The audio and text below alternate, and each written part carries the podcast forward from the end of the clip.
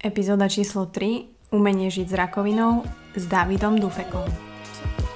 David Dufek, aká Dr. Dave, aká The, The Journey na Instagrame, influencer, ale hlavne budúci klinický onkológ, ktorý sa však nedobrovoľne minulý rok ocitol aj na strane pacienta, ochorel na Hodgkinov lymfom a jeho cesta bytnúť rakovinu nebola ľahká, ale za to bola úspešná.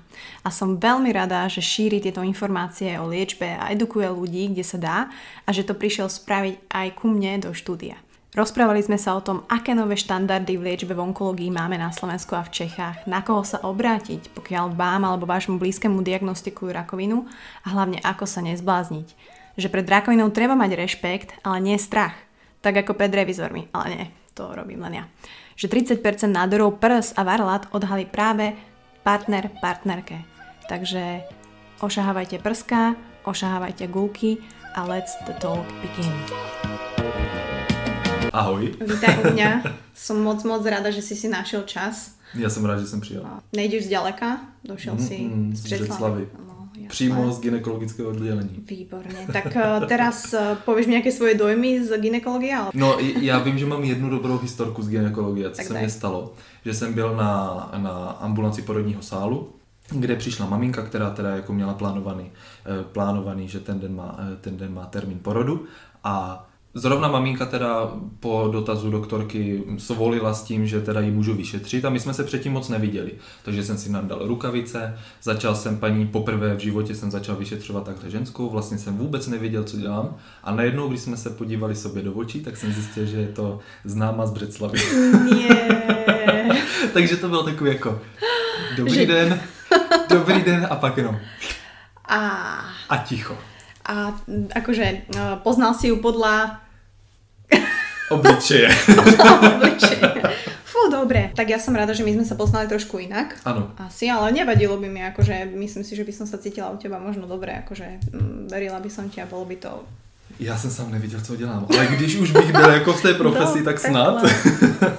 Ježiš, no dobre, tak ale mm, akože medicína je to, kde si doma, budeš sa tomu Mm. venovať profesionálne, ešte ťa čaká jeden rok, Ještě jeden. to vieme, ale rozhodol si sa sústredovať nie na gynekologii, ale ne. ideš smer onkológia. Klin, mhm. A klinickou onkologii, to znamená Klinická. spíš, jak kdyby manažovat toho pacienta, kterým směrem on se má vydat, jestli první je potřeba udělat chirurgii, Mhm. radioterapii, eh, chemoterapii, hormonální terapii, whatever, Mhm. ale vlastně ten, ten klinický onkolog nějakým způsobem vede toho pacienta v průběhu celé té léčby, po něm, po ní vlastně ho kontroluje Mhm. a tak dále, takže to mě zaujalo asi nejvíc. To znamená, že ty nastavuješ nejakú kvázi stratégiu Ano, tomu přesně tak. Jo, jo, jo, Aha, jo. to som ani nevedela. že vlastně ono je to rozdělený tak, že eh, když to vemeš podle, eh, když to vemeš podle vlastně těch věcí, co používají kliničtí onkologové, tak ty primárně používají chemoterapii, hormonální terapii, cílenou léčbu. Mhm. Mm-hmm.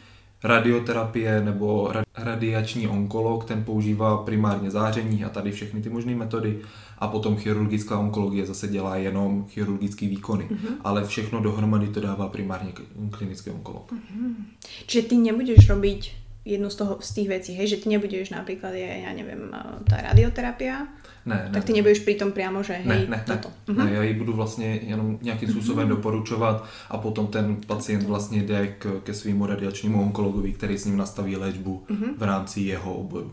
Jasné. Ale ty budeš ten prvý človek, s ktorým sa oni stretnú, alebo ako je to? Prvý člověk to většinou nebývá, býv, prvý člověk bývá buď e, vlastně praktik, anebo často to bývají právě chirurgové, že se najde něco, oni to vyříznou primárně v nějakých e, krajských nemocnicích, kde se prostě ta, kdy se ten určitý nádor nebo ten vírus tak se vyřízne, pošle se na histologii, najednou se zjistí, a hele, ono je to nádor, nebo respektive je to rakovina, tak se to posílá na onkologii potom. A na, e, když se řekne onkologie, tak jsou to většinou kliničtí onkologové. Tak. Je to tak, teď už je to tak rozkatulkovaný, mm-hmm. že Mhm, mhm. Dobre, no a teda ty si povedal to slovo rakovina, o tom sa tu budeme teraz asi dosť uh, baviť a skúsime približiť ľuďom, že naozaj Mhm. uh, o čom to je, čím si človek prechádza a čo môže očakávať, respektíve na čo sa pripraviť. Tebe toto oznámili minulú zimu, Mhm, ak sa v lednu. V lednu jsem měl jako diagnózu jasnou. Ale ty si to už dopredu vedel. Tak věděl, ono se to nikdy takhle pořádně říct nedá. Mhm. Každopádně já jsem šel Já jsem začal pozorovat tu svoji bouli na tom krku, protože vlastně to bylo první, s čím jsem začal nad tím přemýšlet na krku. Eh, jsem začal pozorovat někdy v prosinci, kdy už jsem i přestal víceméně cvičit, protože už jsem prostě na to neměl energii. Stejně tak jsem si uvědomil, že když si v říjnu, v listopadu jsem měl nějaký noční pocení, nějaký mm-hmm. teploty, únavu a začal jsem mě to dávat tak nějak dohromady a říkal jsem si, no nic, radši počkám. Čekal jsem asi tři týdny, jestli to není nějaká infekce, protože často se takhle jako po třech týdnech se už ukáže, jestli to tedy je infekce nebo není, jak ta, jak ta boule roste, jestli bolí, nebolí a tak, tak jsem to chvíli pozoroval, protože zase jako každý medic si vždycky najde nějakou rakovinu. Mm-hmm. A záleží, jako, jak moc se z toho vyděsí, jak moc ze sebou dělá hypochondra mm-hmm. a já jsem prostě nechtěl, nechtěl být ten, který přijde, hele, jako já mám určitě rakovinu, potřebuji vyšetřit takže jsem chtěl čekat, abych měl aspoň nějaký mm-hmm. důvod tam fakt jít. No a nějakého 21. prosince jsem šel, jsem, nakonec dřív jsem to nestihl, jsem se dostal k praktické doktorce, která mě poslala rovnou na ORL, z ORL mě rovnou poslali na IHOK, to je interní hematoonkologická klinika, tam zase rovnou na ultrazvuky a tak už to všechno jelo. Mm-hmm. A 23. jsem řekl rodičům, že asi mám rakovinu. To bylo takový jako to byl takový dobrý vánoční dárek. Mm. Mamka se teď netěší na Vánoce. Fakt. A tak zase musel si asi, že bylo Vlastně by... to nedalo jinak. To se asi nedalo jinak. No, hlavně to bylo z toho důvodu, že mm, rodiče měli poměrně dost plánů, tyto, tyto mm-hmm. Vánoce nebo ty Vánoce, co byly předtím. Uh, najednou jsme prostě chtěli chodit kde, kde jak do lesa, dělat to, mm. tamto a ono to nešlo. Jo, já jsem prostě ležel na gauči a byl jsem rád, že jsem rád a přišlo mě blbý, abych tam ležel. Mm-hmm. Furt jim říkal, že nikam nepůjdu, protože se mě buď nechce, nebo jsem unavený. Mm-hmm. A potom jim teda po Vánocích, když by to bylo jakože lepší, jsem jim řekl, hele, tak ono to bylo kvůli tomu, že mám asi raka. To, mm-hmm. je, to je blbý. Mm-hmm. A oni to na tebe pozorovali? Alebo pýtali vůbec, se něco? Nie. Vůbec, vůbec. Nie, Já jsem jim to, taková ta věta, musím si s váma popovídat. Aj. Už to je pro ně mm-hmm. hodně divný, protože to mm-hmm. prostě nedělám. Jo. A no, tak jsem jim musel říct, no, že že mám bouli na krku, že to vypadá, že to bude nějaký lymfom, to první netušili, co je lymfom, chtěl jsem, mm. furt jsem to chtěl nějakým způsobem Jasné. obejít, abych je nějak připravil na to, než řeknu rakovina. No moc dlouho to nevydrželo, takže jsem mi musel vysvětlit, že lymfom je teda rakovina mízních uzlin a nejspíš to na to vypadá a že jdu vlastně na svý narozeniny na operaci. Fuh. Nebo já jsem tam teda šel třetího jsem šel na příjem a narozeniny mám čtvrtýho. Mm. Takže okay. Takže naši Ty si mal vlastne, alebo povedzme teda, že ten lymfom, mm-hmm. že čo to je a vlastne ako je možné, že tak rýchlo si sa dostal že na operáciu, lebo veľa ľudí si myslí, že mám rakovinu, teraz kým ti to vyoperujú, kým sa vôbec niekto mm-hmm. sa niečo začne, že ako je možné, že tebe vlastně hneď to věděli vyoperovat. Tak na začátek lymfom to je rakovina, která vychází z mízních uzlin, respektive z buněk mízního mm, imunitního systému, když to tak řeknu, no, prostě bílé krvinky. A rozděluje se na strašně velké množství lymfomů. Mm-hmm. A jsou dvě velké skupiny. Jedna je Hodgkinův lymfom a druhý jsou non-Hodgkinský lymfomy, kde je rozdíl primárně, jako ten nejdůležitější je asi v tom, jaká je prognóza toho pacienta. Mm-hmm. Jo, Hodgkin, Hodgkinův lymfom jsou většinou pacienti, kteří to jako vydrží, projdou si léčbou, jsou zdraví sem tam se něco vrátí. No, čínské lymfomy jsou trošku složitější, je tam větší umrtnost a tak dále. Mm-hmm. Jo, takže to bylo takový primární, co jsem řešil, jaký lymfom to bude. No a jak je možný, že jsem se dostal, no ta operace, ono to jako dobře byla to operace, celkový anestezii, ale byla to vlastně jenom odebrání té uzliny na histologii. Mm. Jo, byla to biopsie úplně normální, ale tím, že většinou ty nádory jsou... Normálně se to odebírá v lokální, v lokální anestezii, to znamená, že prostě ambulantně přijdeš, vemou ti to, odcházíš. Jenomže protože byla vaskularizovaná, to znamená měla už svoje cévy, které zásobovali, mm-hmm. tak oni si nemohli dovolit, kdyby to najednou začalo krvácet, tak co mm-hmm. oni s tím udělají. Jo, pálit to nemůžou takže proto to šlo do celkový a proto to jakože byla operace. No a proč, eh, proč je to tak rychle? To je teď takový velký, taková velká, velký téma v onkologii, všechno musí fakt jako tady ta diagnostika jako taková musí proběhnout hrozně rychle. Mm-hmm. To znamená od bodu mám nějaký potíže k bodu je to Hodgkinův lymfom nodulárně sklerotický, mm-hmm. což je ten subtyp toho, tady tohoto lymfomu. Tak to musí být v co nejkratší době aby se léčba vlastně mohla začít co nejkratší době. Jsou na to dané nějaké nové štandardy? Alebo... Jsou na to, jsou na to standardy, kdy hlavní je vlastně, tam je ten bod, tam je fakt ten bod, co jsem říkal, jo, od toho mám problémy k diagnóze, u každého, u každého nádoru je to jinak. Jo, třeba u prsou, myslím, že se říká, že, že do tří týdnů by mělo být jako zjištěno. Mm-hmm. Jo. Mm-hmm. A potom jsou zase do 14 dnů by měla začít léčba. Mm-hmm. Těch 14 dnů je většinou udělaných proto, aby ten pacient se stihl připravit. Po stránce kardiovaskulární to znamená, aby se udělalo v případě používání chemo eh, echo srdce, aby se zjistilo, jak na tomto srdce je a zkontrolovalo se po léčbě, jestli se nějakým způsobem nepoškodilo. Eh, dělají se, často se dělají vyšetření funkční plic, mm-hmm. aby se zase kvůli toxicitě, vždycky záleží na tom, na té modalitě, která se použije. Jasně. Jo. Ale tam je to, já jsem měl jako do dvou týdnů bych měl mít hotovo. S tím, že ještě je to daný další věc tím je, aby se stihlo zamrazit eh, buď sperma, mm. nebo spermie, anebo vajíčka. Protože u spermie jsou poměrně jednoduchý, tam jenom stačí, aby tři čtyři dny vlastně ten chlap abstinoval, aby měl nějaký materiál, mm-hmm. aby byl nějakým způsobem kvalitní. U ženy je to složitější, protože tam musíš nějakým způsobem vyvolat tvorbu těch, těch mm-hmm. folikulů do zrání, který se potom odeberou a to trvá tak jako týden v tom kratším režimu.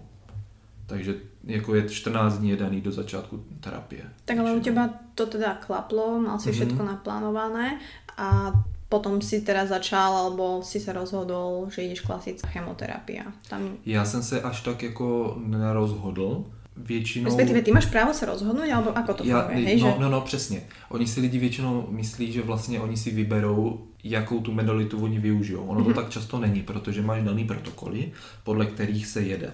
Třeba na Hodgkinu lymfom toho typu, který jsem měl já, že to bylo, sice to bylo v mezi plicníma hilama, to znamená mezi plicma byly taky nějaký postižený mízní mm. uzliny, ale nebylo to moc velký, nešlo to pod bránici, to znamená, mohlo se použít nějaký množství chemoterapie v protokolu, který není tak drastický jako ten mm. druhý. To je první věc, to znamená, oni už vlastně ví, jaký ten protokol v tom tvém případě je, na to jsou guideliny, na, na každý typ jako toho máš guideline mm. a spíš u toho pacienta se řeší, jestli teda jde do toho, anebo ne. Většina pacientů do toho jde. Samozřejmě je spoustu lidí, kteří řeknou, ne, já chemo nechci, jo, prostě nechci, aby mě vypadly mhm. vlasy, ženy to často řeší, nechci, aby mě vypadly vlasy, já, co jsem si to hledal, tak uh, 10% žen třeba odmítne hormonální nebo chemote- hormonální léčbu nebo chemoterapii z toho důvodu, že se bojí, že už potom nebudou moc otěhotnět. A, tak to. Jo. A buď, buď to prostě odmítnou, anebo se snaží najít nějakou alternativu, což většinou jako my nemáme moc co nabídnout. Mm-hmm. My máme prostě jednu možnost.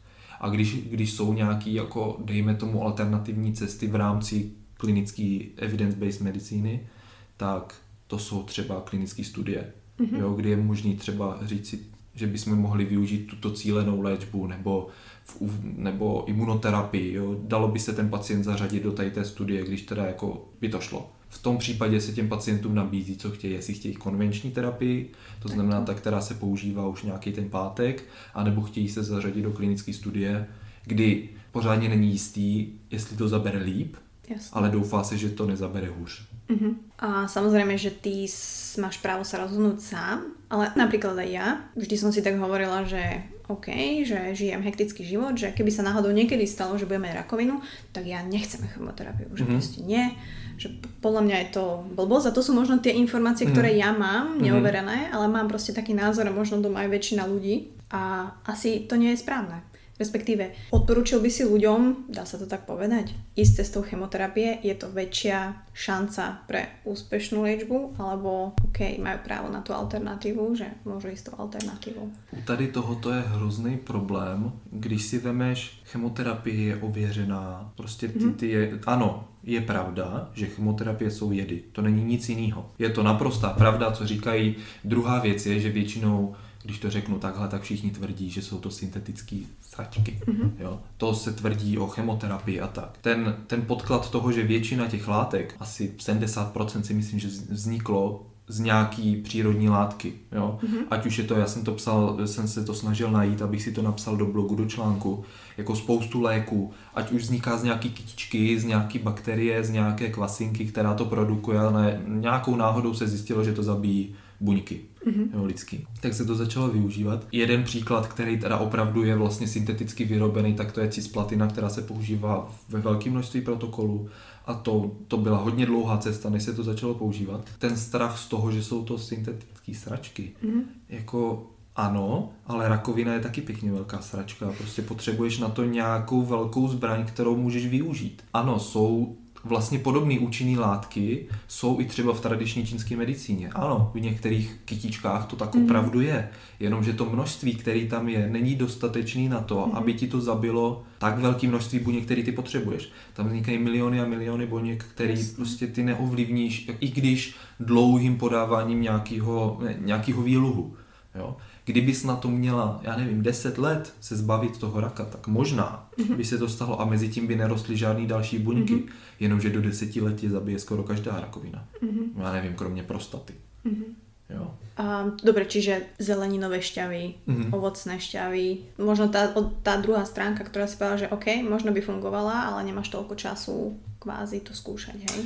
E, tam spíš, jako co se týče nějakých podkladů, že by to mohlo fungovat, tak bývá primárně u tradiční čínské medicíny, u nějakých léčiv, mm-hmm. Nějaký látky, já jsem si to dokonce hledal a hledal jsem si taky jako mechanizmy účinku, přes co to funguje. Ono to vlastně není úplně přímo, že by ti to fungovalo, že to zabíjí ty buňky, ale zmírňuje to ty, ty, ty projevy, které ty sleduješ, jo. Já jsem se, jsem se tady koukal prostě na nějaký, já to ani neumím vyslovit, jo, bai, hua, šeše, čau, něco takového, jo, to jsou odvar kytky, která roste v jižní provincii nějaké řeky a ten třeba snižuje teplotu, odstraňuje nějaký toxiny, mm-hmm. pomáhá při otocích, abscesech mm-hmm. vlastně snižovat to množství, což ty lidi trápí je trápí, že jim prostě, já nevím, u rakoviny prsu jim to prso se zvětšilo, jo, nebo mm-hmm. se jim, nebo mají lymfedem na ruce, že mají prostě nateklou ruku. A tím, že se jim ta ruka sníží, nemají teplotu, tak je to nebolí jo, tak oni v tom vidí to, že vlastně to funguje. Ale že jsou to jenom vlastně ty vedlejší, vedlejší mm-hmm. ukazatele toho, že se něco děje, to je věc druhá. To znamená, tradiční čísla medicína má nějaký vliv, spíš ale pomocný. To samý ayurveda, třeba co se týče akupunktury a nějakých těch ayurvédských. Nějaký benefit to má, hmm. ale ne dostatečný na to, aby ti to zachránilo takové množství pacientů jako chemoterapie. Chemoterapie je prostě účinná, ano, je to svinstvo, ale nějakým způsobem už jsme s tím schopni pracovat. To znamená, bát se toho, ono to není tak, že ty přijdeš k onkologovi, který ti dá e, hrníček, ve kterým je, já nevím, červený doxorubici, na ty ho vypiješ. Tak to vůbec není. Jo, to jsou tak strašně jako precizně napočítané množství, mm-hmm. ověřený kde jakýma studiema, který se vlastně furt i opakujou, protože se furt hledá, jestli by to náhodou nešlo ještě o, moc, o trošku míň. Tam nejde o to, že farmaceutické firmy chtějí prodat co nejvíc doxorubicinu, mm-hmm. cisplatiny nebo něco, něčeho takového. Ono už to zase tolik nestojí ale tam jde o ty nežádoucí účinky, které se snaží snížit. Když ti ty pacienti jako na tom umírají a přitom se hledá jiná léčba a je to u, u jiné firmy, tak jim se to zase tak nehodí. Jo. Radši, ať je to v menším množství jejich léku, než nějakého cizího. Jo. Takže strašně moc se u, u rakoviny baví o tom, že je to vlastně lobbying farmaceutických mm-hmm. firm ano. a vlastně rakovina ani neexistuje. Jo většina... Tak ani na mesiaci jsme že vraj neboli. No, jo, nedivím se, jo, je to, hrozná, je to hrozný strašák, který lidi se snaží nějakým způsobem očůrat, jako všechno. Mm-hmm. Jo. A co jsem se koukal na jednu stránku, kde lidi schromažďují všechny možné tady ty alternativní přístupy mm-hmm. a já jsem se na to koukal a někdy jsou to až zvěrstva. Jo? Mm-hmm. Protože to je třeba stránka, která má pomoct těm pacientům. Vlastně jakákoliv rakovina se dá vyléčit tím jejich protokolem a že ten protokol znamená koupit si vitamíny za desítky dolarů, koupit si nějaký, jako e, často tam bývají různé řasy, jo, mm-hmm. za další desítky, stovky dolarů, kde jsou rovnou na těch stránkách i odkazy na toho jednoho jediného prodejce, to, že jsou tam odkazy a vlastně doporučení na používání elektrického proudu, který má procházet určitýma částma těla a zabít ty rakovinné buňky. A tady tento přístroj za těch 40 tisíc dolarů koupíš na těchto stránkách, které vypadají, jak kdybych to dělal já v páté třídě. Mm. Já jsem si to všechno procházel a to je šílený. Jo? Mm. Vlastně, když se na to člověk kouká v tu, v tu racionální chvíli, kdy ho nic jako vlastně ho nic neohrožuje, tak si řekne, to, to není možný, že někdo na toto skočí. Ale pak si představ, že umíráš, dejme tomu, seš v terminálním stádiu mm-hmm. jakýkoliv rakoviny, prostě už seš v terminálu. Oni ti řeknou, že už prostě nemají další protokol, který by ti mohli nabídnout a postupuješ Často to tak bývá, postupuješ do paliativní péče. To znamená, snažíme se nějakým způsobem korigovat ty nežádoucí mm-hmm. účinky a udržet tě v co největší kvalitě života co nejdelší dobu. Cíl paliativní medicíny. A, a najednou uvidíš na internetu, že hele, ale možná bude fungovat toto. Mm-hmm. A možná bude fungovat toto. Tak koupíš všechno, protože chceš přežít. To znamená, mě strašně vadí na těch alternativních přístupech, jako ten hyenismus na lidském zoufalství. To je vlastně jediný, co se tam jako omotává. To samý často to deklarují, že to není jenom na rakovinu, ale zároveň ti to vyléčí astma. Zároveň mm. ti to vyléčí dětský autismus. Tak rozširují svoje jo. polopůsobnosti, jo, jasné. V rámci MMS, jo, je to normálně bazénová, bazénová chemie, mm. akorát v jiných koncentracích. Tam třeba zase říkají, že uh, oni deklarují deklarujou to, že vlastně ty to vypiješ v nějakých koncentracích a tvoje tělo se toho samo, samo od sebe zbaví. A, a vlastně to popisují tak, že ty to vidíš tím, že to vlastně vykadíš. Teď, jak byla zase nějaká ta aféra, že prostě vykadíš rakovinu, tak tam Bože. je pravda, že prostě z těch lidí jdou krvaví cáry. Jenomže ty mhm. krvaví cáry nejsou žádná rakovina, ale ta, ta, ta sliznice tenkého střeva, mm. která se odlučuje vlastně tou dezinfekcí. No, jasně. A to ti nijak nepomůže akorát ještě ty bakterie, které jsou patogenní, dostaneš do svého oběhu. Mm-hmm. A když toto někdo lije sám sobě, budíš, když to řeknu hodně hnusně, ale když to začnou třeba maminky dávat svým dětem, mm-hmm. chodím. Jo, tak já bych jako ty lidi, kteří to propagujou, fakt jako zavřel okamžitě. Já jsem se dokonce i koukal, kde se to dá koupit a zase jeden jediný obchod. Mm-hmm. A ten člověk, který to propaguje, tak můj e-mail je tento, ale nepište mi, žiju v Mexiku a v Americe a nikdy vám to jako nezprostředku. Musíte napsat na tuto stránku. Podívaj mm-hmm. se na mhm. tu stránku a tam je stejný e-mail jako na té mm-hmm. původní. Mm-hmm. A ještě k tomu je to, já jsem si to právě napsal, jo. e-pavel111 zavina gmail.com Rozumím, chápem. Funkčný. Čiže ten lobbying paradoxně asi aj viac je práve na tej strane alternatívnej medicíny, že tam sa to dá zneužívať viacej. Je to jednodušší, je to jednodušší protože jako farmaceutické firmy jsou strašně, strašně kontrolovaný. Hmm. Určitě je tam lobbying. Určitě za tebou přijde nějaký agent, který ti nabízí, já nevím, že tento lék je lepší než vlastně ten stejný, mm-hmm. akorát, že není růžový, ale je červený. Mm-hmm. A začne ti to nabízet, že je to daleko lepší. Ano, rozhodně to tak je, ale tak je to v každém biznisu. Dobré, a dá se nějak štatisticky, respektive máme nějaké štatistiky, že koľko zabere chemoterapie mm-hmm.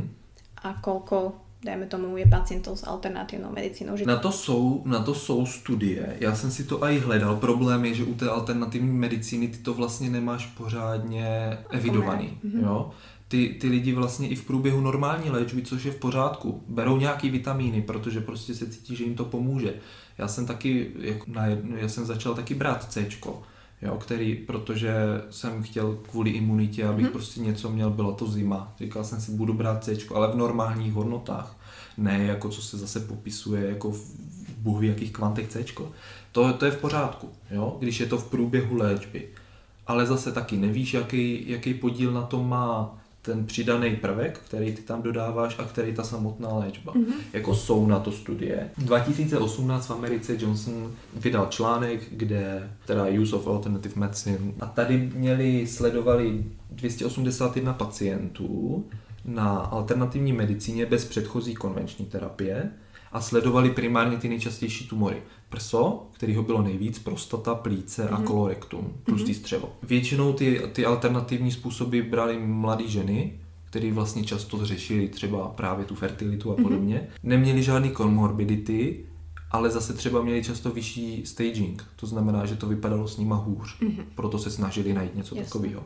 Konvenční terapie tady měli 560 pacientů, 280 na tom, na alternativní medicíně, sledovali nějakých 66 měsíců a byl tam statisticky významný rozdíl v tom, jak zabrala alter, čistě alternativní medicína a konvenční. Mm-hmm. To znamená jako ve prospěch konvenční terapie. Jasně Ono to, jako na to ty studie jsou, ale strašně těžko se dělají právě kvůli tomu hledání těch pacientů. Spoustu, spoustu pacientů se ti nepřizná, že bere nějakou alternativní mm-hmm. medicínu. Že je to rozdělené, hej, že alternatívci alebo iba chemoterapia. Jo, to, tady tato studie byla dělána mm-hmm. takhle. Mm-hmm. Buď jedno nebo druhý. Jasné. Ale spou- častokrát to lidi dělají dohromady, mm-hmm. což je v pořádku, pokud zrovna nejde o nějaký, když bereš nějaký typy cytostatik, tak bys k tomu třeba neměl brát nějaký, uh, nějaký doplňky s kyselinou mm-hmm. listovou. Mm-hmm. Jo, protože... citrusy alebo něco. Že jsou tam nějaké kontraindikace? Jsou. Je jich pár. Prostě se zeptat svého onkologa, jestli teda zrovna toto, tady ten doplněk můžu přitom brát. A teď už ti onkolog řekne jasně, jako proč ne. Dokud budete, dokud budete sledovat vlastně moji terapii, tak je to v pořádku, pokud mm-hmm. si k tomu něco přidáte. Mm-hmm. Není problém. Je možný, že to na vás zabere. Teď prostě onkologové s tím nemají problém. Problém je, když řekne ne, já jdu radši tady k tomu léčiteli, mm-hmm. protože ten měl daleko lepší ty výsledky. A já jsem se i dokonce koukal na nějaký výcuci právě těch léčitelů, kde oni popisovali svoje, svoje úspěchy. A problém je, že oni do těch svých statistik dávají pacienty jenom, který přežili nějakou dobu po tom, co oni s nima se začali léčit. Aha. To znamená třeba jenom ty pacienty, kteří přežili díl jak půl roku a těch měli 50% a berou to jako velký, jako velký plus a že jim 50% lidí, kteří přežili díl jak půl roku, ze vlastně zemřeli mm-hmm. a Bůh ví, kolik pacientů bylo, kteří zemřeli do půl roku na to, co začali jejich alternativní medicínu, se nikdo nedozví. Mm-hmm. Jo, jsou to prostě, v tom jsou strašné šílenosti a když to člověk se na to kouká z toho racionálního úhlu pohledu, a v tu chvíli mu fakt nic nehrozí, tak nechápe, mm-hmm. proč do toho někdo jde. Pokud to není někdo, kdo to zrovna prodává, ten Jasno. v tom samozřejmě žije. Ale potom, jak se dostaneš do toho bodu, já jsem taky přemýšlel, jestli bych nemohl začít, já nevím, jíst nějaký kořínky. Mm-hmm. Jo? Co že uvažoval nad tím, hej? Jako přemýšlel jsem, hlavně mm-hmm protože jsem chtěl vědět, co všechno je za možnosti, co mm-hmm. se teď jako vlastně promuje. Mm-hmm. Dobre, ale teda vráťme sa úplne že na tú podstatu toho. Ja som veľmi dobrý vzorka toho, že ja žijem tým, že, alebo vyrastala som v tom, že moji rodičia hovorili rakovina, aj tak dostaneme všetci rakovinu, aj tak žijeme v takej zlej dobe. Súvisí to s tým, že vznikne rakovina len preto, že máme stres? Je to tým, ako žijeme? Dá sa povedať, že prečo vzniká ta rakovina? Tam je toho strašně moc těch důvodů, proč to vznikne. Mm. Vlastně taková jednoduchá poučka, co to je rakovina, je nekontrolovatelný dělení buněk. Mm-hmm. Jo?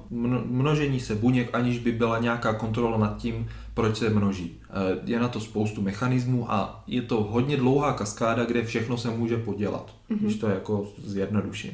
Ale je pravda, že třeba ten stres je hodně velký takový dopomáhající faktor tomu, protože stresová reakce u člověka je hodně spojena s imunitním systémem a v případě, že člověk se dostává do, do stresové situace, ale ne v takovým tom klasickým stresu, mm-hmm. který je normální, já nevím, jsem ve stresu, protože nestíhám šalinu.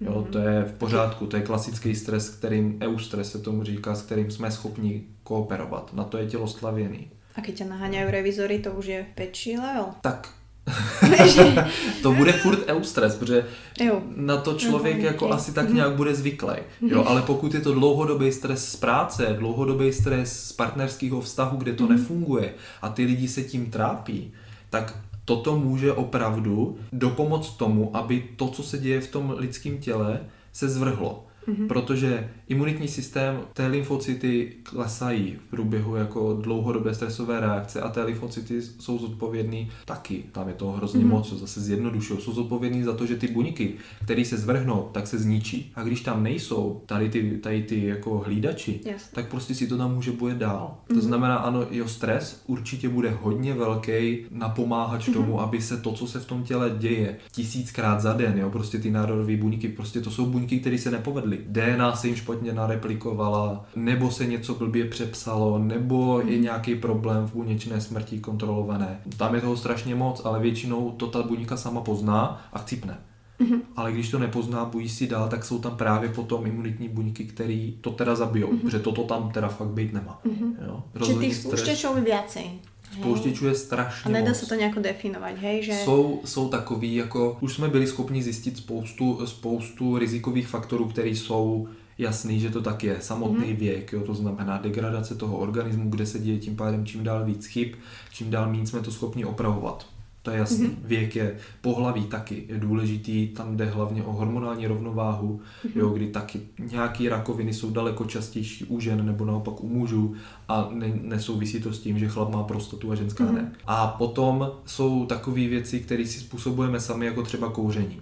Mm-hmm. Kouření je naprosto jasně prokázaný jako největší rizikový faktor u vzniku rakoviny močového měchýře, žaludku, což si lidi moc nespojují, jazyka, potom samozřejmě plic. Mm-hmm. Jo? Mhm. Ale samozřejmě má spoustu lidí, kteří nekouřili nikdy, ale mm-hmm. dostanou raka právě tady v tomto oboru. Alkohol, o tom se teď hrozně polemizuje, jak to s ním vlastně teda je. Mm-hmm. Protože u alkoholu se furt neví, jestli to má nějak, ono to má nějaký protektivní efekty, má to nějaký jako aj negativní účinky, furt se neví, kde je ta rovnováha. Takže alkohol je takový jako sporný. Mm-hmm. Jo, u jater se říká, že teda asi jo, bude to mít na to nějaký vliv, ale taky se neví. Ví se hodně o úzeninách jo, a, a vlastně mm-hmm. zpracovávaným mase. Jo, o tom se ví, že to, to je... klobásky. Přesně tak. Proto, protože třeba Česká a Slovenská republika jsou velký konzumenti právě uzenin, mm-hmm. tak u nás je enormní množství kolorektálního karcinomu, rakoviny tlustého střeva, takové té klas, toho klasického. Mm-hmm. My jsme jako fakt jako na špici mm-hmm. ve mhm. světě. Jo? Čiže popredné priečky máme my. Mm-hmm. Další věc, co je, tak je rozhodně prostředí. Tam se to furt neví, jak to bývá jako s různýma těma dusíkatýma látkama a podobně, nikdy se to neví, ale co jsem se třeba teď setkal, je hrozně zajímavý. Kolik, jaký množství třeba nádorů mozku nebo jakýchkoliv malformací u nově narozených dětí třeba z Moravskosleského kraje, to je u nás, jak je Ostrava, mm-hmm. tak tam jako fakt to je furt někdo přijíždí.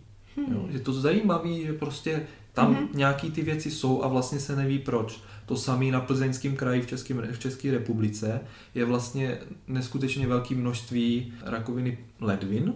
Aha. Jo, teď, já teď nechci kecat, jo, myslím si, že to je normální světlobuněčný karcinom. Tam je taky jako enormní množství, zrovna v Plzeňském kraji prostě je hodně rakovin. Tam je to teda hodně daný i tím, že tam je centrum.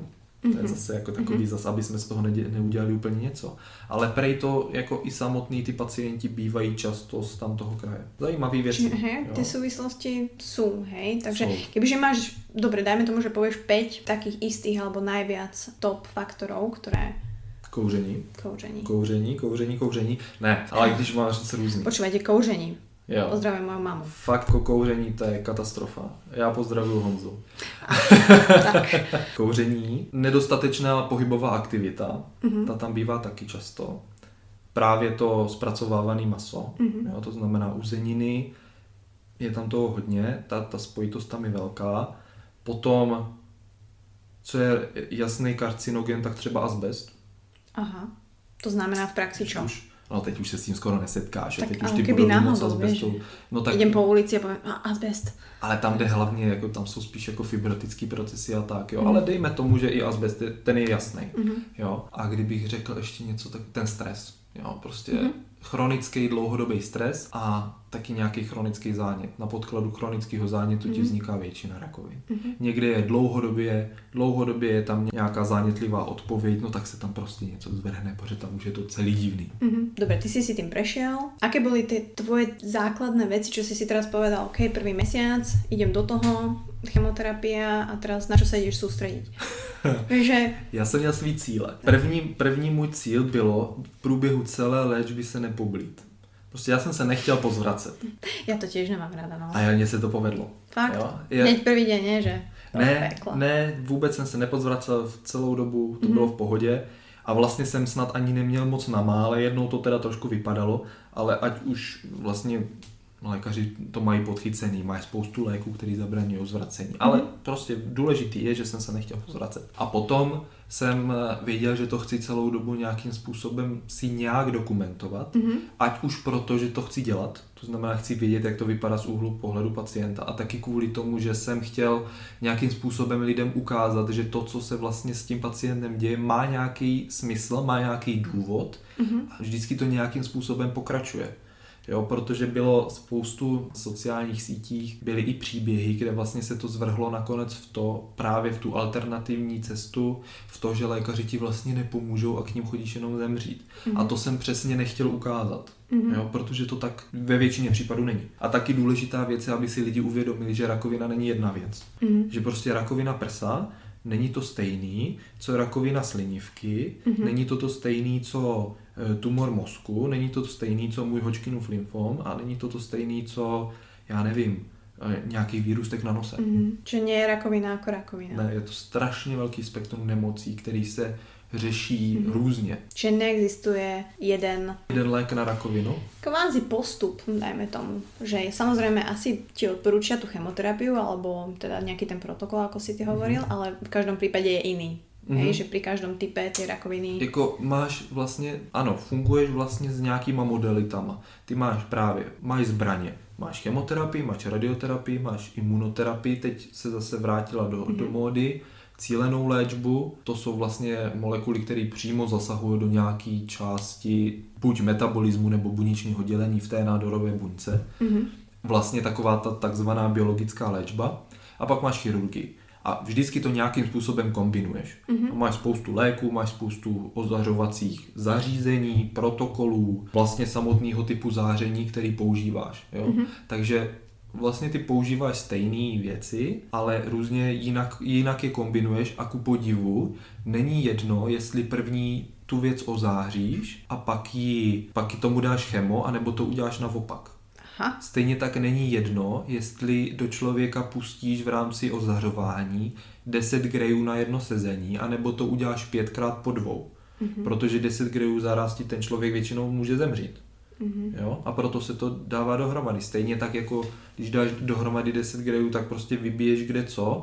Má takový nežádoucí účinky, vlastně nezabiješ všechny ty buňky, ale když to děláš postupně, tak postupně tak jako dozabíjíš a to tělo je schopný se nějakým způsobem v prů, mezi tím regenerovat. Takže to je jako strašně složitý a proto se musí postupovat podle těch guidelinů, mm. aby z toho profitovalo co největší množství pacientů. Jasně, ne vždycky to funguje. Mm. To, to nikdo neříká. Onkologie není o tom zachránit všechny. Onkologie je o tom udělat co nejvíc pro toho jednoho pacienta, pokud možno za neúplně šílený peníze. Povedzme si, že OK, teraz som si vedomá, že dobre, mám rakovinu. Mm-hmm. A čo sú také tie prvé kroky, ktoré mám spraviť? Teda okrem toho, že už mám nastavenú liečbu, mm-hmm tak teraz čo sa týka stravy, alebo mm-hmm. je niečo také, že čo ty vieš naozaj, že môže pomôcť, na čo sa sústrediť, čo naozaj tomu telu výživné pomôže? Mm-hmm.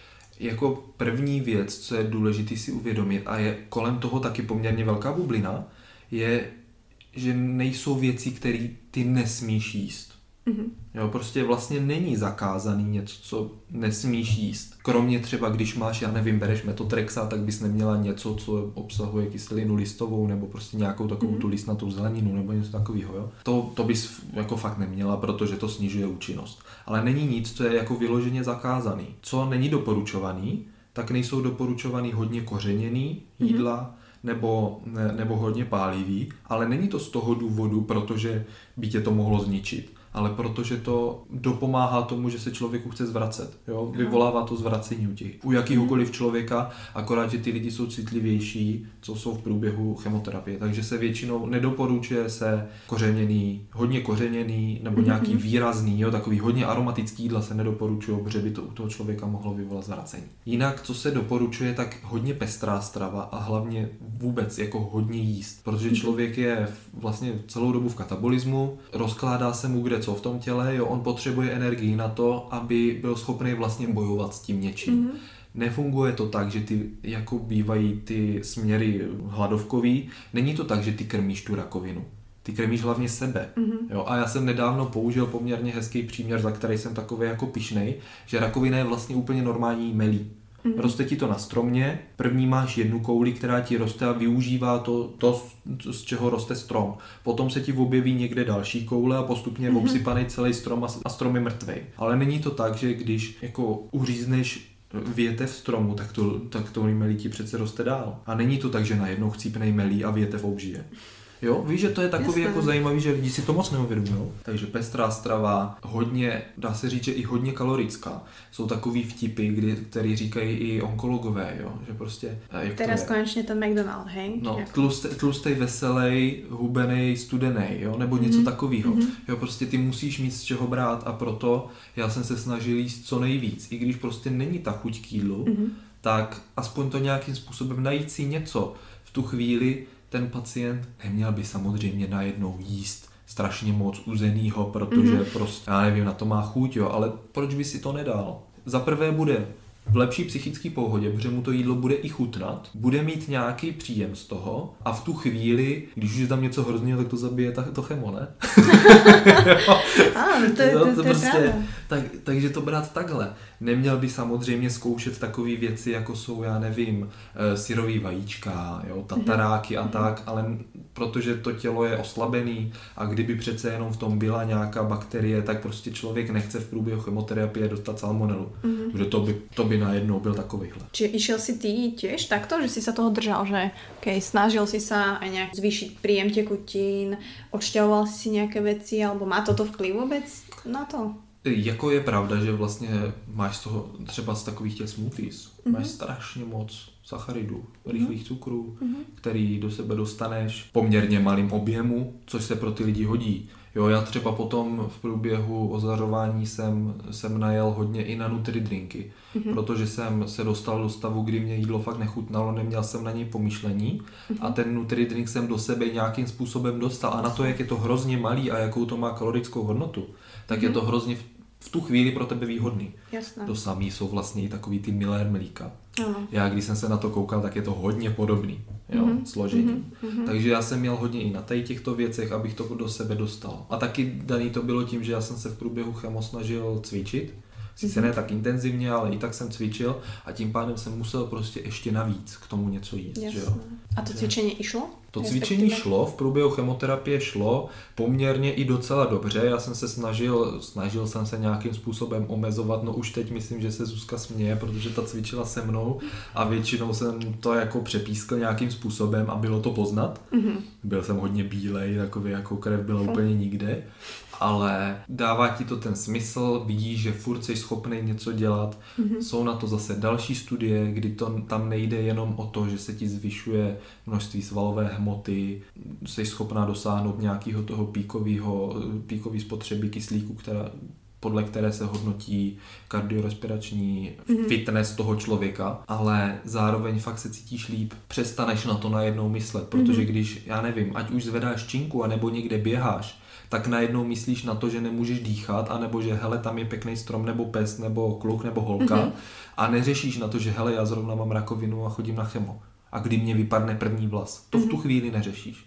Takže jako to má strašně moc pozitivních dopadů toho člověka. Tak, tak to je taká hodinka pre teba. Tak, tak by to mal mať podľa mňa aj zdravý človek mm-hmm. a mhm. o to viacej aj chorý človek. Tam jo. vlastne zabúdaš na ty svoje problémy. Přesně. Neřešíš nic a i často člověk zapomene na práci, jo, protože prostě v tu chvíli je pro něj důležitá ta činka, nebo ten stepr, nebo mm-hmm. cokoliv. Jo. Může to být jakýkoliv šport, hej, že odporučáš se hýbe. Samozřejmě v rámci svých možností, tak. ale jsou určitý sporty, které jsou třeba doporučovaný víc. Je víc doporučovaný třeba odporový trénink, Mm-hmm. Jo, prostě třeba s nějakýma gumama a tak, protože to ty mhm. svaly mm-hmm. stimuluje v tu dobu nějakým způsobem líp, než, než třeba velký silový trénink, nějaký vzpírání úplně se nedoporučuje kvůli kardiovaskuláru, Jasně. ale jako odporový tréninky jsou dobrý, aerobní cvičení je zase dobrý hlavně pro tu hlavu jo, protože je delší většinou. A čo se týká kardia alebo behu, víš, že to zase nemá zmysel moc vázi tej svalovej hmoty, mm-hmm. ktorú si chceš udržať, nechceš ju stratiť samozrejme, ale zase tiež je to taký ventil relax, pokiaľ vieš. Mm-hmm. Je to přesně tady ten ventil, pro, pro mysl je to ideální, protože prostě jedeš v takové té rutině a přemýšlíš nad úplně něčím jiným a většinou mm. ne nad tady tímto, ale nad tím, co zrovna vidíš okolo sebe. Ale taky to pomáhá hodně právě tomu kardiorespiračnímu fitness toho člověka, protože tam jde hlavně o ten kyslík, který spotřebovává, zapojuje se ti velké množství svalových skupin, i když málo, tak se ti zapojuje vlastně celé tělo v průběhu toho mm-hmm. běhu, pokud teda neběžíš jako takhle s rukama a to vlastně taky, protože tam držíš. Mm-hmm. Tam jde hlavně právě o tu kardiorespirační rezervu toho člověka, tu změnu toho mindsetu. Prešli jsme šport, prešli jsme nutrition a takou třetou podle mě dost důležitou částí je psychika mm-hmm. a mhm. tu si hlavně udržet nějakou alebo nějak podporovat. Akú velkou rolu hrá psychika v tomto? respektive dokáže to člověk sám ustát, dajme tomu, alebo právě mal by se obrátit na... Je to hrozně individuální. Samozřejmě, co jsi chtěla naznačit, jako obrátit se na nějakou odbornou pomoc. V případě, že to ten člověk cítí, tak proč ne? Třeba když hmm. jsou to i závažné diagnózy, jako ve smyslu opravdu terminálních stádií, tak často tam ta pomoc psychologa, případně psychiatra, v případě nějakých větších depresí nebo vlastně jakýchkoliv depresivních stavů mm. nebo úzkostných stavů, tam to opravdu pomáhá, antidepresiva pomáhají to, že ten člověk na to přestane myslet a tím pádem se odblokovává velké množství mechanismů toho člověka. Líp toleruje léčbu. Je to zase další věc, která je dokázaná, že opravdu ta psychika mm. hraje velkou roli, ale je strašně složitý jako se k tomu dostat. Protože ono všeobecně je známý, že je nějakých pět stádií, kdy si ten člověk vlastně prochází tím. Mm-hmm. První stádia jsou takový, že člověk si to první nepřipouští, Jo, mm-hmm. Potom je vlastně hrozně naštvaný, jo, hle, snaží se najít nějakýho viníka, potom najednou je úzkost, jo, co teda bude dělat, mm-hmm. potom se dostane do stavu, tak pojďme s tím něco udělat, jo, do takového toho aktivního boje a skončí v tom nějakým jakýmsi smíření, mm-hmm. jo, s tím, že to tak teda je, já, já jsem to, takhle to hold má být a něco s tím dělejme a mm-hmm. uvidíme, co se stane. Jsem smířená s tím, že můžu zemřít, mm-hmm. jsem smířená s tím, že můžu žít dál, jsem smířená s tím, že to bude bolet. Mm-hmm. Jo, to je vlastně takové to, to finále, kde vlastně cíl paliativní medicíny je dostat toho člověka do tady toho bodu, aby umíral s tím, že je s tím smířený. Mm-hmm. Že se to tak prostě stalo. A i spoustu lidí, kteří jsou ve čtvrtém stádiu metastatického nějakého nádoru, nějaké rakoviny, tak oni žijou třeba pět let s tím, že oni ví, že zemřou. Ale dá se to, dá Ale se dá žít. se s tím žít a jim se žije dobře. Mm-hmm. Jo? Mhm. Víceméně v rámci možností. Mm-hmm. Jo?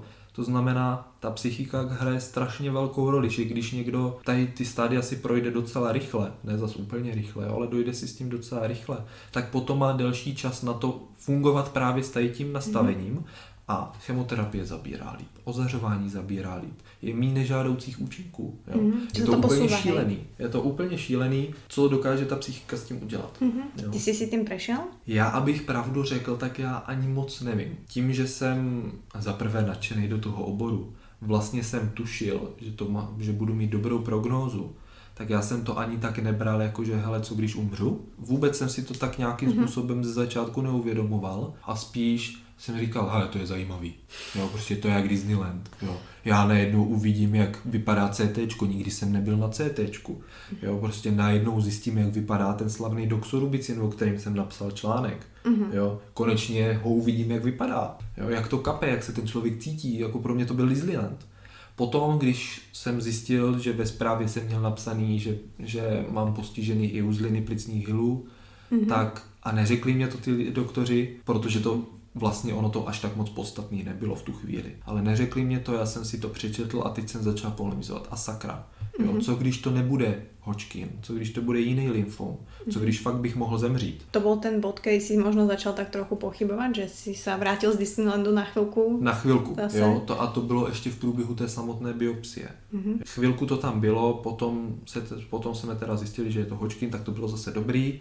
Potom v průběhu chemoterapie pohoda, pohoda, pohoda, protože ta chemoterapie nebyla nějaká hrozná, až na třetí kapání, kdy mě bylo nechutně blbě, mm-hmm. nechtěl jsem na to chemo, začal jsem poslouchat písničku If I Die Young, Fuh. bylo to úplně něco jiného, mm-hmm. ale to byla zase chvilka. Jo? A Čiže pak bylo zase to, to těž taky roller coaster, hej? Mm, mm, mm. Potom už to bylo zase dobrý. Takže člověk si tak jako projde různýma myšlenkama, ale Hlavní je se z toho úplně neposrat. Je to sice rakovina, mm. ale sakra mělo už jí tolik lidí. Sice tolik lidí na ní zemřelo, ale taky tolik lidí přežilo. To je to samé, co s chřipkou. Mm. Jo, prostě. Dá se povedat, že má zlou reputaci, respektive zlou reputaci, má zlou reputaci, ale možno sa nekomunikuje tak, aby tí ľudia sa presne nebali jednak o tom hovoriť a jednak dokážu si povedať, že tak pome, pome to liečiť. Pome. No, není to konečná. Mm. Jo, často, někdy je, často. Jo, co se dá mm. dělat. Ale ne vždycky to tak je a je potřeba toto si uvědomit. Ten, ten největší problém rakoviny je, že kolem ní je hrozný takový opar, taková mlha, mm. kdy lidi prostě nechtějí se podívat do té mlhy a když už se do ní dostanou, tak prostě nic nevidíš. Jo? Najednou si myslí, že vůbec nechápeš, co s tebou kdo dělá. Mm. Jo? A to je ten problém. Jo, najednou prostě se bojíš to říct, bojíš se to říct známým, bojíš se to říct rodině, pane bože, nemáš kapavku. Jo, ne, a kapavka je vlastně nějaký pohodě, jo, není to jak AIDS. Jak, myslím tím, že se to dá dobře léčit. Jo, ale je to nepříjemný to říct. mm-hmm. ale jako, že máš raka, ty potřebuješ podporu těch lidí. Ty potřebuješ, aby oni to přijali a aby oni vlastně s tebou cítili to, že to není konečná. Ale když ty k ním přijdeš, jsi už úplně jetej, mm-hmm. jo, už třeba chodíš na chemo a řekneš, hele, já mám rakovinu, jo, a tak, tak lidi tě vidí celýho schátralýho, mm-hmm. ty jim řekneš, že máš rakovinu, často se ty lidi ještě rozbrečí, protože se rozbrečíte naproti ním a už je to celý v prdeli. Mm-hmm. Čiže lutujú ťa a to je asi to najhoršie, čo môžu robiť. hej. tak. Čiže to sa týka aj blízkych tvojich, hej, mm-hmm. že keď si doma. Že častokrát jo. ten človek napríklad by to aj zvládal, ale práve tá rodina a tí blízky sú možno na tom to, aj to, horšie. To, přesně. Protože když si to tak vemeš, i kdyby si to vzala v tom nejhorším, nejhorším scénáři, tak ty víš, že zemřeš. A co tě potom čeká, nikdo neví, ale většinou si myslí, že teda nic. Mm-hmm. No, tak prostě zemřeš a tím je to konečná. Mm-hmm. Jenomže ty lidi ví, že oni tam budou, budou ti muset zařizovat pohřeb, budou na tebe myslet Bůh ví jak dlouho. Mm-hmm. Jo? Takže to je na tom pro ně strašně těžký. Oni tě vidí, jak nemáš vlasy. Oni tě vidí, jak bleješ. Ty když bleješ, tak neřešíš, jak přitom vypadáš. Většinou. Jo? jo, prostě jsou to takové věci, které si člověk moc neuvědomuje hrozně ho to děsí a zároveň ví, že je to kravina. Mm. Jo? Mhm. Je, to, je to strašně takový jako zamotaný. No a potom se ti to přesně tak v hlavě se ti to hrozně motá. Akože je to zaujímavé, bože, ja by som mohla, akože tieto otázky života a smrti a ja strašne som taký človek do toho a ja sa tým zaoberám a mm. akože neriešim, že či niečo bude potom alebo je, ale možno som divná, ale ja si často vizualizujem ten proces, že, že čo keby sa stalo, že ja neviem, v sobotu umriem. A proste je to také, že častokrát ten človek, alebo máš chorého človeka pri sebe a častokrát je to sebecké, lebo si povieš, že čo budem ja robiť bez teba. Mm-hmm. A to si myslím, že nie je správne. Každý človek dokáže počasie sa spamätať, každý dokáže proste fungovať sám, pretože sme egoisti od prirodzenia, to je normálne. Nie je správne si myslím myslieť len na to, že čo ak ten človek tu už raz nebude a tak ďalej, že presne ak si hovoril, že ho treba podporovať, treba keď tak s ním vykonávať všetky tie aktivity, športy, či už chodí na nejaké terapie a tak ďalej. Čiže... Zase záleží hrozně na člověku. A je to prostě, to v tom jsou takové jako šílenosti, na kterýma už přemýšlíš. Mm-hmm. Jo já už jsem pak přemýšlel nad takovýma kravinama. a to a jsem přitom měl tak jako primitivní diagnózu. A to chemo funguje teda, ešte len tak, že si si tam sadol, to znamená, že ten efekt té chemoterapie je cítelný hněď? Jak který? Aha. Jak který je třeba i třeba zrovna ta, ta cisplatina, já jsem ji teda neměl, jo, ale o cisplatině je známý, že je schopná u toho člověka vyvolat zvracení ještě ani nedostane. Protože na to mm-hmm. anticipačně něco mm-hmm. jako když jdeš na sprint, připravuješ mm. se, tak se ti zvyšuje, eh, zvyšuje se ti tep, ještě než jsi vlastně začala mm-hmm. běhat. Mm. Tak samý je to se, s cisplatinou, že se ti prostě chce blejt ještě ani než, než ti začne kapat. Jo, to je třeba taková jedna zajímavost. A jako spoustu, spoustu těch cytostatik má takový efekt, že to cítíš. Já jsem třeba mhm. cítil, doxorubicin ví, že, že tak jako pálí. Jo? Mm-hmm. Když prochází tím tělem, tak pálí bleomycin, nebo to už ani nevím co, tak to zase hrozně studilo a tak to tlačilo v té cévě. Jo? A když to cítíš, tak jako jsou ty věci, které jako najednou vnímáš, jo? Nebo máš takový zvlášť, takovou zvláštní pachuť v puse najednou. Mm-hmm. Jo, proto já jsem až na posledním jsem zjistil, že nejlepší prostě v průběhu celého chema jíst. A to můžeš? Můžeš. Ty, okay. mu, ty vlastně můžeš v průběhu toho dělat cokoliv. Jo? Mm-hmm. Ty vlastně přijdeš na stacionář, kde se kape chemo, vemou ti krev, aby zjistili, jestli vlastně máš dostatek neutrofilů a ostatních krvinek a, a jontů a tak, co je všechno v pohodě a ustojíš tady to další chemo. Potom se ti napočítá na tvoji váhu chemo, zjistí se teda ono, opravdu pokračuje se v tomto protokolu. Chemo se objedná v, v, v lékárně ústavní, kde ti ho namíchají přímo, mm-hmm. to se namíchává v ústavní lékárně a pošlou ti, ho, pošlou ti ho na oddělení na ten stacionář, kde si sedneš, nebo lehneš, to záleží, a začneš kapat. Do různých, jako buď do, do, do mm-hmm. normální flexily, nebo to máš katetr, který ti končí tady jako v paži a jde až do cévy, mm-hmm. nebo máš takový ten port, to je takový ten knoflík, do kterého se to píchá přímo na, na Ty tom. Ty to mal kde?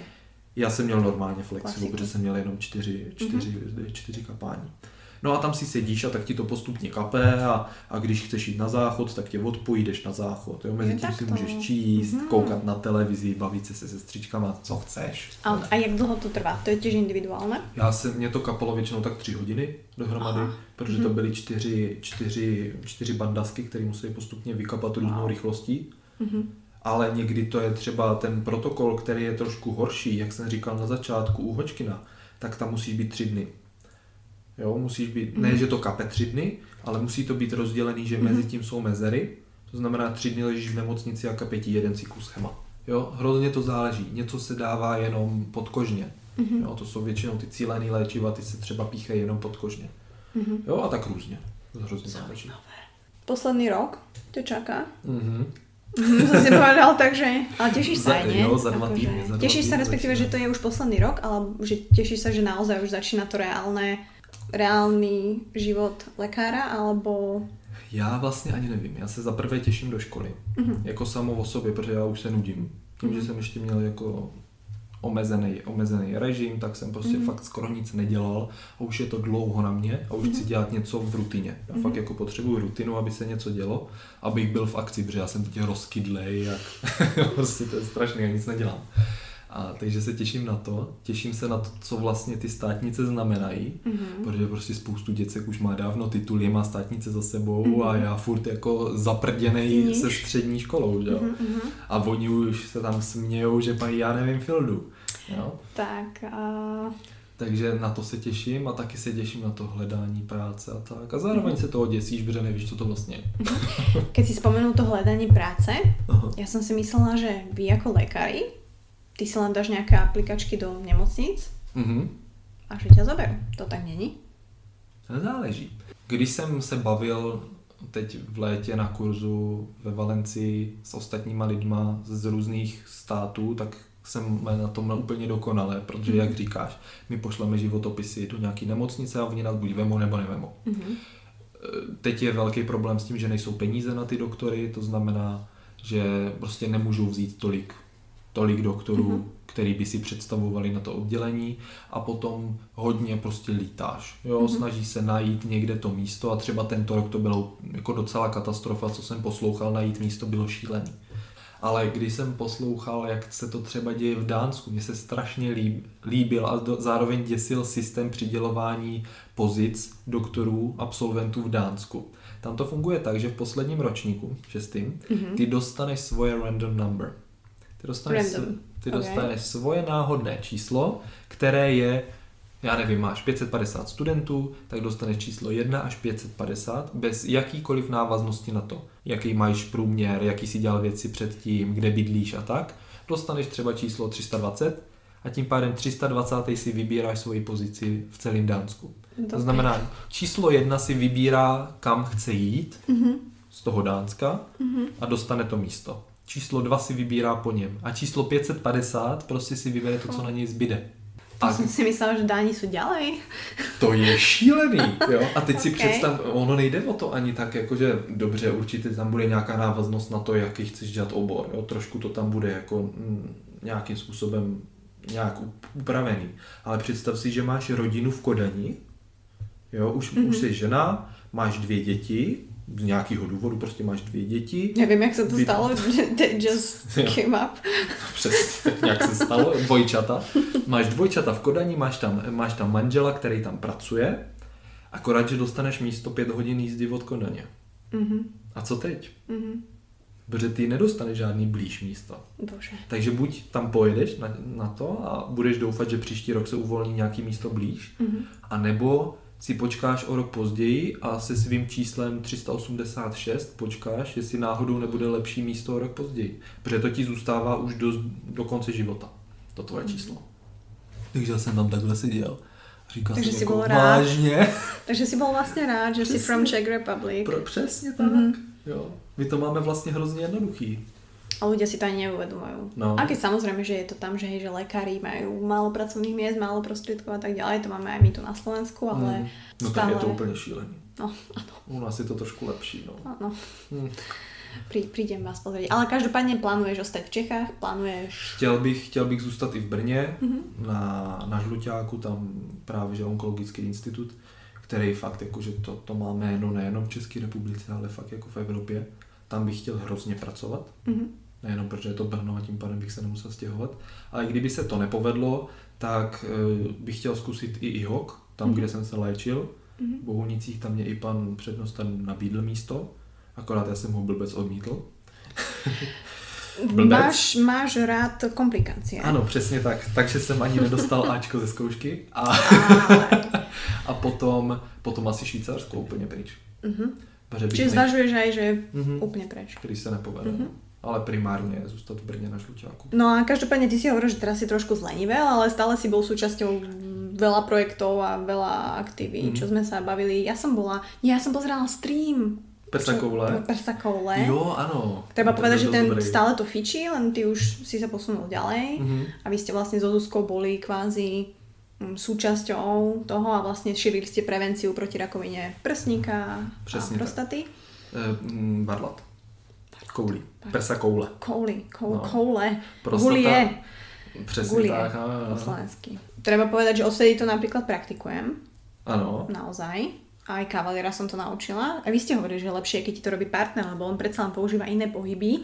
A hlavně není tak zvyklý na to. Není tak I když se zvyklý. ti to nezdá, tak nebude kavalír tak zvyklý na tvoje prsa, jako ty jsi zvyklá na ně. Tak je pravda, že hej, že ja si ich dosť často chytám, ale No. je pravda, že ja napríklad neviem si urobiť správne podľa mňa tú, tú diagnostiku, alebo tú, že si pozriem, hej, že či tam mám tú hrčku. Že naozaj, že... Tak ty si na ně saháš častěji. Jo, určitě jednou denně minimálně si na to prso nějak šáhneš. Mhm. A tím pádem ti potom nepřijde tak divný, že tam něco je a hlavně jak to roste pomalu, tak si toho vlastně nevšimneš. Když to kavalír, i když si teda možná taky sáhne každý den, tak si rozhodně nesáhne tak detailně jako ty. Jo? Takže je to, je to o něčem jiným. Má fakt až 30% nádoru odhalí partner partnerce, anebo Aha. naopak. Mhm. A nebo partner partnerovi, partnerka partnerce. A čo by si, toto má ešte, že čo by si poradil ženám, keď ich partner je veľmi lechtivý a ja by som mu naozaj chcela robiť tú prevenciu, ale je to fucking hard. To teda. lebo- Mhm, no tak lehtivý, to je, to je taková jako dobrá otázka. Co my říkáme? Tak, že je dobrý to dělat po teplý sprše. Mhm. Třeba u koulí, protože prostě ten šourek se uvolní a máš Aha. větší manipulační prostor, když to tak Mhm. řeknu. Tak je dobrý to říkat, dělat jako nečekaně.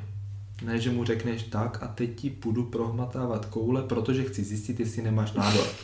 To je blbý, protože chlapi furt umí jako jeleni zatáhnout, jo? To znamená, že oni si- zatáhnou a nemáš co vyšetřovat. Zmiznú. No, ale s, s tím lechtáním to je zajímavý, no, tak Ano. musíš ho tak, musíš to jako zakomponovat do předehry. Vieš čo, skúšala som všeličo. Nic. A čo ti poviem, plné ústa problémov mám. Sakra. Nešlo to, ale akože naozaj reálne Mhm. sme to riešili, že nemôžem mu vyšetriť, pretože No, nedá sa to, no. A tak ono taky někdy jako je důležitý, třeba jak je, když je to moc jemný pohyb, tak to Mhm. víc lechtá, než kdybys to Alebo, kdyby si vzala silněji, víš? Akože s dvoma rukami som napríklad skúšala, že jednu Mhm. priložím, že iba celú plochu, Mhm. že cíti a, a, druhú, no ale že druhou, hej, nejak Aha. krúžiť, ale... F- f- fakt to tak lechtá, jo. Mhm. Může, může se sám, no, nebo já nevím, jako, že... No, ale pozrieme si nejaké YouTube tutoriály alebo niečo. Já nevím, jak je to s lehtivým, to, je, to, je, to se mě ještě nikdo nezeptal. Vidíš? Jak je to s lehtivým. No, to je reálny problém. Akože verím, že napríklad aj u urologičky alebo urologa, tak majú taký problém. No, a tak tam, tam zase, hm, jako když jsi u urologa, tak jsi v takovém stresu, že musíš ukazovat někomu cizímu koule, že, Aha. Že zrovna toto moc neřeší, si myslím. Já teda lehtivej nejsem, Mhm. A tiež Ale- si to tak mal, keď si bol u urologa, že já jsem byl vystresovaný, pane bože, ukazovat jako, fakt? a hlavně to byla doktorka, No tak jako, jsem, jsem byl takový jako nervózní z toho, víš co, a potom ženy u ginekologov majú čo robiť. Vieš, ako my sme... já to chápu. Ale my to máme No. práve, že nám to príde také, že... Ale já si myslím, že tím, že jsi na to zvyklá jako od dětství, kdy jsi začala chodit ke ginekologovi, kdy to bylo hrozně nepříjemný. Věřím. Mhm. Ale teď už tak nějak jako víš, že prostě to tak je, je to nutný zlo, když to tak řeknu, jo, a nějakým způsobem jsi na to připravená. Víš, že všechny ostatní ženský tam chodí, Mhm. jo, nebo teda měli by, jo, ale ten chlap prostě najednou si něco namatá na kouli a pane bože, já to budu muset někomu ukázat, jo, nikdo na mě nikdy takhle nesahal, kromě dětských prohlídek, kdy kontroluje, jestli mám sestoupit, sestoupit varla, jo. A teď najednou přijdeš k doktorce a Mhm. najednou, jo, prostě ty chlapy na to nejsou tak zvyklí. Mhm. Takže si myslím, že to bude hlavně ten důvod. Mhm. A ženský třeba, nebo prostě ženy, když jdou ke gynekologovi, tak tam to není tak, tak moc. Oni třeba, některé ženy se stydí za to, že mají malý prsa. Mm-hmm. Jo, ale dole, že by se styděli. Ale dole pozor. Ale to... tam, tam prostě, tam to není o takovým studu, mm-hmm. jakože, že by něco vypadalo hodně špatně, si myslím.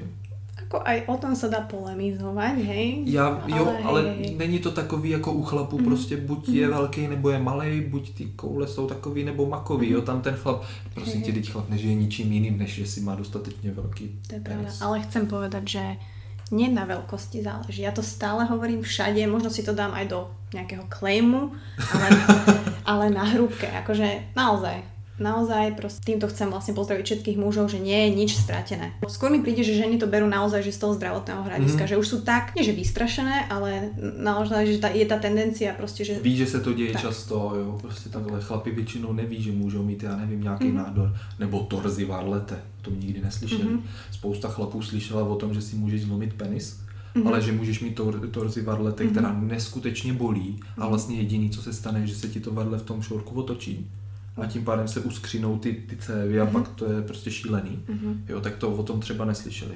Podíváš se třeba i na, do televize a máš spoustu reklam, nemyslím tím teď zrovna jako rakovinu prsu, ale máš spoustu reklam na vaginální mm-hmm. mykózy, jo, prostě všude tam máš vložky, jo, a tak, takže oni už nejsou v takovém mm-hmm. studu jako chlap. Jo. Myslíš si, že je větší tá tendencia alebo ukazovanie tej prevencie pre ženy ako pre mužov? Je to častější. Mm-hmm.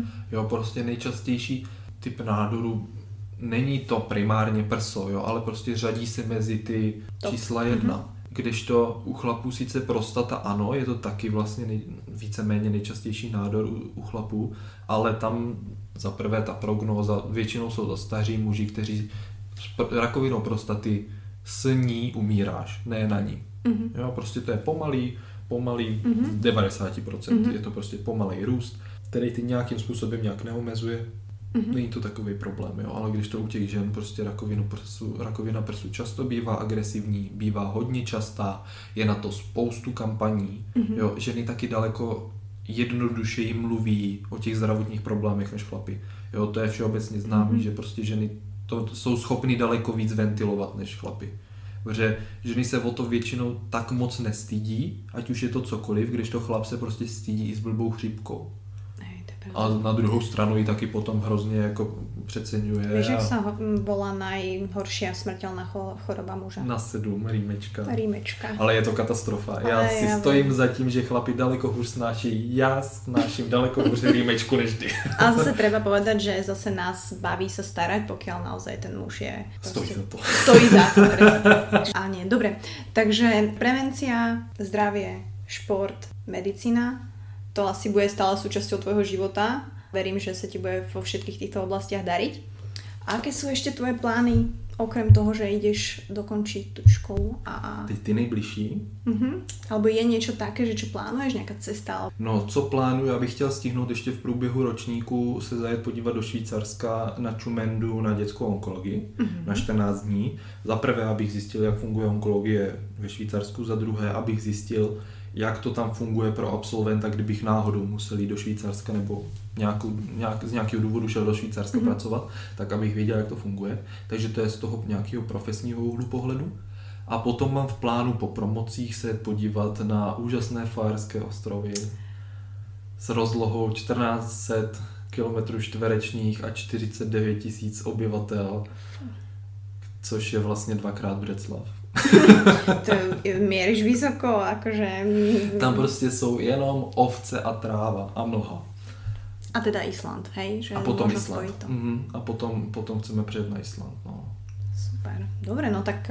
Uvidíme, jak to půjde. Potichu ti budem závidět, jaké na Islande som už bola ale tak. highly recommended a budem veriť, že urobíš možno nějaký blog lepší jako já, keďže jsem neurobila žádný. No, na Instagramu určitě něco bude, ale jako se psaním to nevidím moc nadějně, protože slinu teď teda rozhodně nemám. Já jsem moc rada, že vlastně nevím, ako jsem na teba narazila, Možná asi cez Zuzku, ale... Já si myslím, že jo, a my jsme se i poprvé viděli na nějaký pravdě o výživě. Myslím, Právě že to bylo... o poruchách príjmu potravy. Jo, tam jsme si viděli Toto poprvé. To, no. hej, cez Zuzku. Ale zase já si myslím, že ten kruh taký náš, tých ľudí, ktorí sa venujú kvázi tomu zdraviu a nejakej prevencii je mm, pomerne široký, že asi bola veľká šanca, že sa nejako spojíme, za čo som moc, moc rada.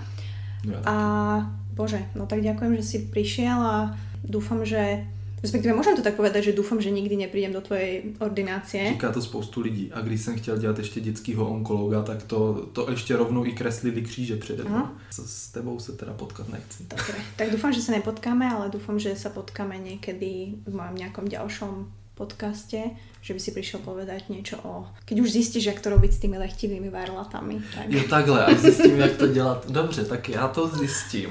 Hej, dobre, dobre máme deal. Toto je dôkaz. Fajn. Máme deal. Super. Ďakujem ti veľmi pekne. So that was it, my listening friends. A ďakujem veľmi pekne, že ste si zase našli čas a počúvali mňa hlavne mojich super hostí. A ak ste to dopočúvali dokonca, zistili ste, že chemoterapia je síce kurva, ale rakovina je kurva na druhu. Takže fakt, vo všetkom platí better be prepared than surprised.